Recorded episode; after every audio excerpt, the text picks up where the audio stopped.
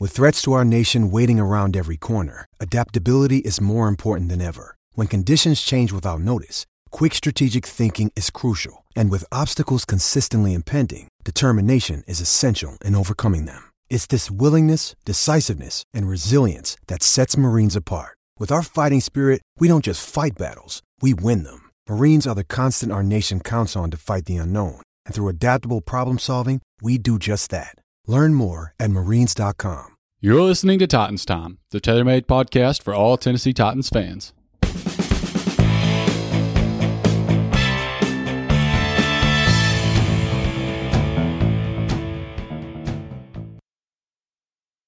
Welcome back to another episode of Titans Time. I'm your host, Tanner Staggs. Joining me, as always, my co host, Tyler Staggs. Let's take a moment before we get started to hear from the official sponsor of the Titans Time podcast, Jacob Patterson. This is Jacob Patterson, official Titans Time sponsor, real estate agent for Coldwell Banker Southern Realty. If you are in the southern middle Tennessee area, whether it be Spring Hill, Columbia, or Lawrence County, call me today at 931 279 1707 for all of your real estate needs. Thanks, and let's have a great football season. Go Titans!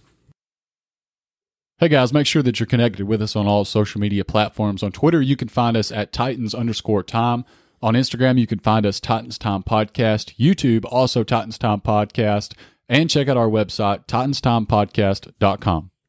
Guys, make sure you subscribe to the podcast, leave us that five star rating, and leave us some comments. Let us know how we're doing and anything else you might want to hear. Also, make sure you check out our Facebook page, Titans Time. Can't stress that enough. Please, please subscribe to the podcast if you enjoy it. Uh, it definitely helps us out a lot. All right, Tyler, let's kick off the show. We're going to be venturing out a little bit today from just the Tennessee Titans and talk about some guys that they're going to be playing twice a year, of course, always, the division rivals in the AFC South. To start it off, let's talk about the Jacksonville Jaguars, who have kind of been imploding since forever. Uh, so, how do you feel about them going into this season?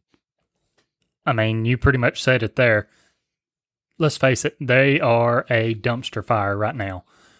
First, they trade Ngakoue to the Vikings, and now he's going to be going up to the NFC North and terrorizing the Packers, the Bears, and the Lions.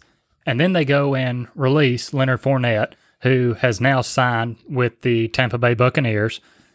You know, it looks like they're trying to form some kind of all star team. Some sort of super team. Right.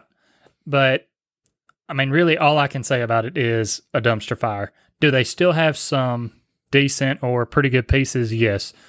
Gardner Minshew, I think he. Uh, I mean, it- yeah, it's it- it's, kind- iffy. yeah, it's kind of a toss up. They do have um, one or two good receivers, but you know, DJ they- Chark, DJ Chark is he's, he's talented. right, but they're still going to be at the bottom of the AFC South. Yeah, I mean, I think there's no doubt they're going to be either at the bottom or right there with another team who we'll talk about in a minute. But I wanted to start with the Jaguars because, you know, like we've already mentioned, um, they're the laughing stock of the AFC South right now. Uh, Leonard Fournette, of course, is a part of the Tampa Bay Buccaneers offense, and Ngakoue is going to be uh, wearing a Vikings jersey, sacking quarterbacks. I think he's going to be, be uh, really good player up there. And of course, we're going to get to see it when they play the Titans. So it's uh, But at least we don't have to see him twice a year now. Exactly. You know, we're going to see him this season, and and then It'll be like three, four more years before we see him again. Exactly. Unless, unless we were to meet him in the Super Bowl. But you know, this um, really all started last season with Jalen Ramsey, and there's a common denominator here with all of these guys. This is not just bad decisions from the Jaguars. This is players that don't want to be there. So basically, forcing the Jaguars to get rid of him. Um, you know, if you'd said after the 2017 season to a Jaguars fan all the things that I've said, Jalen Ramsey uh, in in I guess Los Angeles now with the Rams, uh, and then the other two guys with their teams, uh, they probably would have mocked you. But now here we are, and those guys are no longer a part of the Jaguars. You know they they've lost every star player that they've spent the last four years building their team around, and it's all because of an incompetent front office and bad selections for coaches. Now, all that being said, I want to get your opinion. How many wins do you actually think the Jaguars end up with this year? Not many. Um, I want a number. okay, you know Gardner Minshew, eh, he has some decent talent. I, you know, we mentioned him earlier. You did, um, but they're just going to be awful this season. And I hate to say it, I do like Gardner Minshew a little bit. He he has a good personality, a likable personality. But really, uh, you just there's not much there. He's not a great NFL quarterback just right now, like a lot of Jaguars fans think he is. I think that they're going to be around four to five wins. Okay, you're giving them more than I am. I'm, or we're kind of right there in the same ballpark. I think three at most four. At most four, and that's if they can pull out something like they did against the Titans last year, which unless Marcus Mariota comes back and somehow starts a game against the Jaguars, I don't think that's going to happen.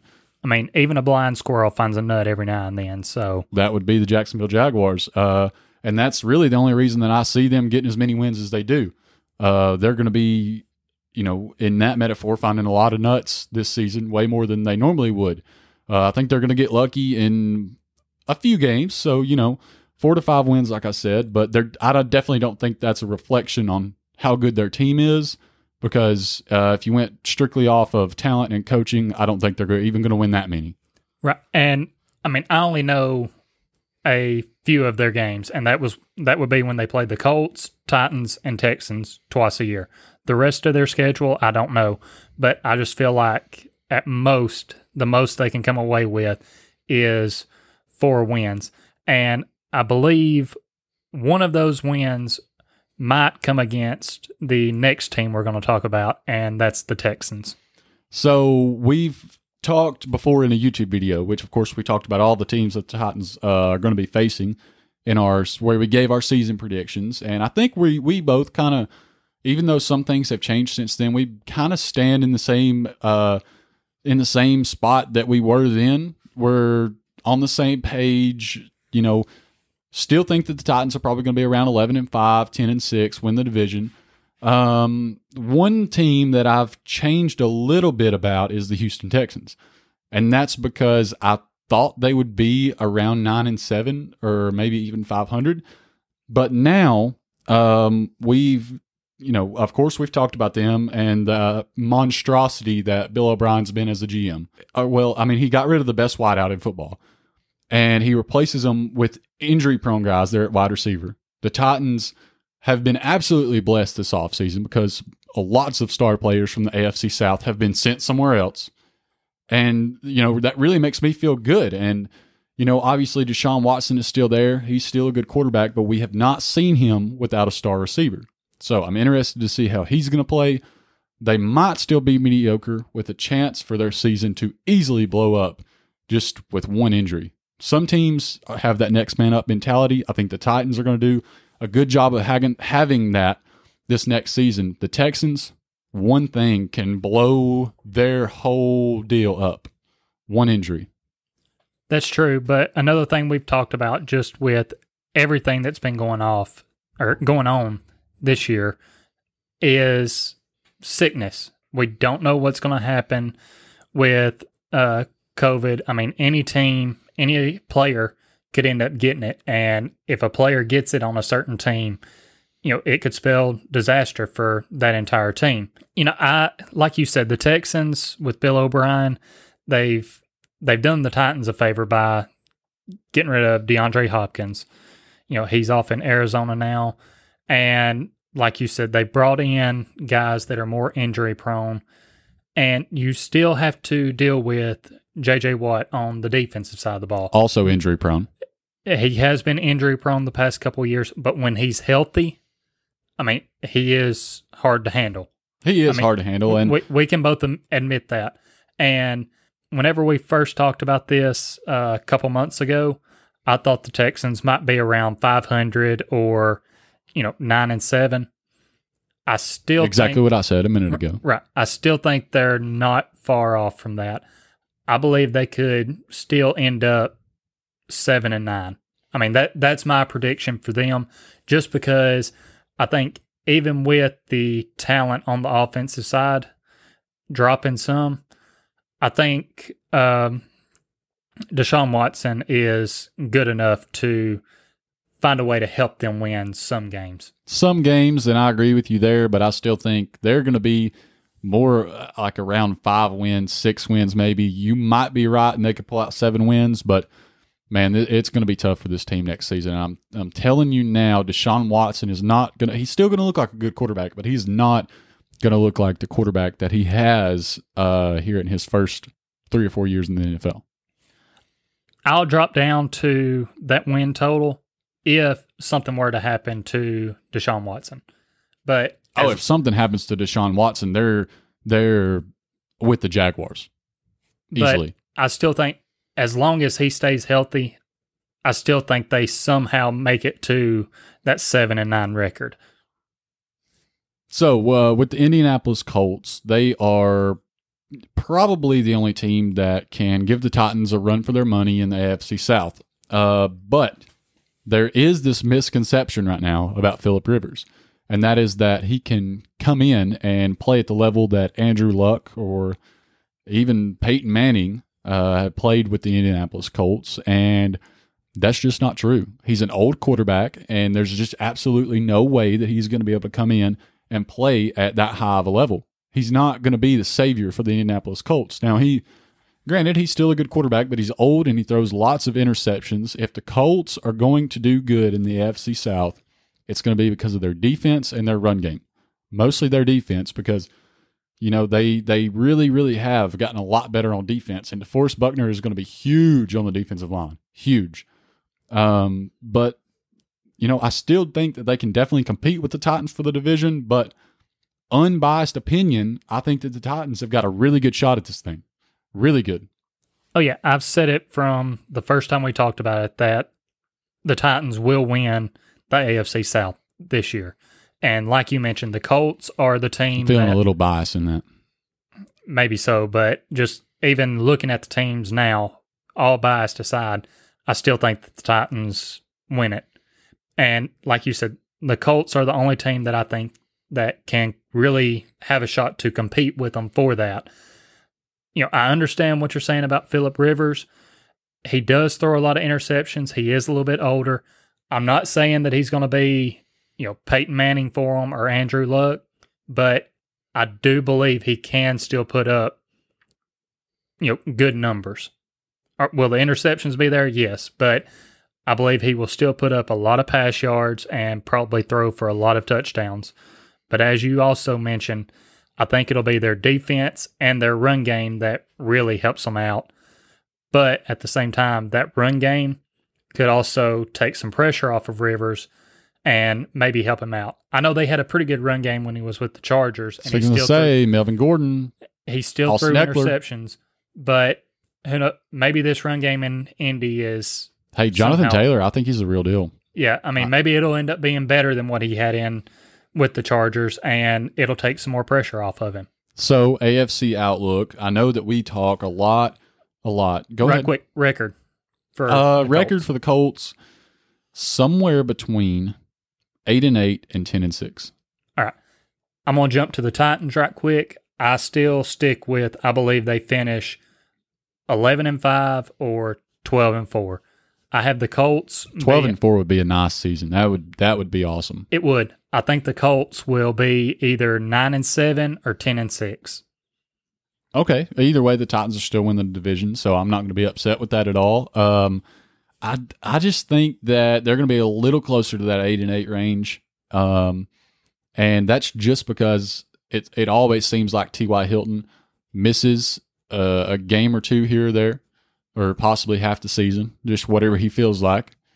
And I don't know if this team is. I know I said their run game and their defense, but without T.Y. Hilton, there's no pass game. No pass game. I don't think. I don't know. I could be wrong. I don't really study the Colts every day. Um, but I really think that there's no pass game if he's gone. So I'm going to lean more towards eight and eight. And then, of course, with the Texans, six and ten, Jaguars, four and twelve. I think four and twelve. And All then right. with the Titans, I'm going to stick eleven and five. All right, I'll go eleven and five for the Titans, ten and six for the Colts, seven and nine for the Texans, and three and thirteen for the Jaguars. That's fair. That's fair. Uh, and you know, I think that the Titans are going to going to split with the Colts and beat out everybody else. Jaguars, Texans, they're going to win out against those two. Uh, that's what I believe too. I'm pretty sure when we gave our season predictions that that's what I went with. So I'm going to stick with what I said now, before. do you think that the Colts are going to beat the Titans at home or in Indianapolis? Because of course, last season, Titans at home against the Colts, they lose the game. Of course, Marcus Mariota was the quarterback then, but uh, they always seem to find a way to lose one early at home that they should win. So, what do you think? I think the Titans win at home and the Colts win at home. I think that's how it'll be this year. Okay. Both teams take the home games. Let's move on to Stephen Gostkowski. He signed with the Titans. Uh, of course, was it earlier today?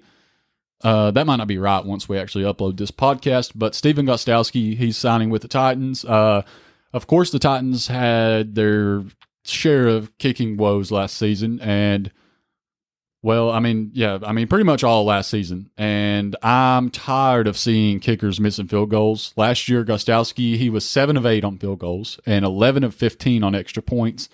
By no means was he terrible, but the Patriots did place him on injured reserve, which kind of tells you there was something going on there in the background uh, that was affecting him. Having a kicker that is just coming off of injuries, probably not what most most Titans fans want, but I believe he had hip surgery, didn't he? You know, I actually I, I I didn't have time to look at that, but I believe it was. Uh, I believe he's coming back from hip surgery or something like that. It was something to do with his hip. and I would say your hip's pretty important when you're trying to kick the ball. It is, but Kicking enthusiast, huh? for for me, I still like them bringing him in. I still Yeah. like adding Gostowski because I do he's a like it, but I just I think that it's not going to sit well with a lot of Titans fans after what happened with Ryan Succop. I can agree with that. But if you look at, and granted, this is going back to the past, the past doesn't really mean much going forward into this season. And, you know, in the past, he wasn't coming back from a hip injury. But I still think he's a veteran, probably has a really good work ethic. Not saying that Ryan Succop didn't, but I believe he probably had to be rushed back. You know, he was rushed rushed back before he was really ready to be back out there kicking. Whereas Because Santos was just shanking him, Right. Whereas Gostowski, you know, he's had the off season to, you know, recover. And I believe he will be back to his veteran form and what he was doing with the Patriots. Yeah, I mean, with everything that I've said, I still think it's a good pickup, and I'm absolutely not going to argue with it because he's had a solid career. And I mean, honestly, that's that. Worst case scenario, he's not doing so hot, and Mister Extra Point, Greg Joseph, just you know comes in there, kicks it when we score a touchdown, and makes some 30, 35 yard field goals. And I mean, even you mentioning last year for Gostowski, you're talking about one missed field goal. I don't get, you don't know how far that field goal was that he missed. I, I really don't, and then four missed extra points. which is a little rough. It, it is, but if you take into account that he had a hip injury, you know, whenever he suffered that, you know, did he suffer it and then just miss the four or what? Because if that's the only time he missed the four, then you know he was eleven for eleven when he was healthy. So Yeah, I, I mean, I, I think we're going to look back on it midseason and be like, hey, it was a good pickup. He's making kicks. So that's really all you can ask for from a kicker. That's all there is to it. And that's really all that we've got to talk about today. So uh, make sure that you check us out on Twitter at Titans underscore time. Check out our Instagram, Titans Time Podcast, our YouTube, also Titans Time Podcast, and our website, titanstimepodcast.com. Also, check out our Facebook, Titans Time. Make sure you subscribe to the podcast, leave us that five star rating, and leave us some comments. Also, if you go over to our YouTube channel, make sure you subscribe to that, turn on the post notifications, and leave us comments there too. This has been Titans Time. And as always, tighten up.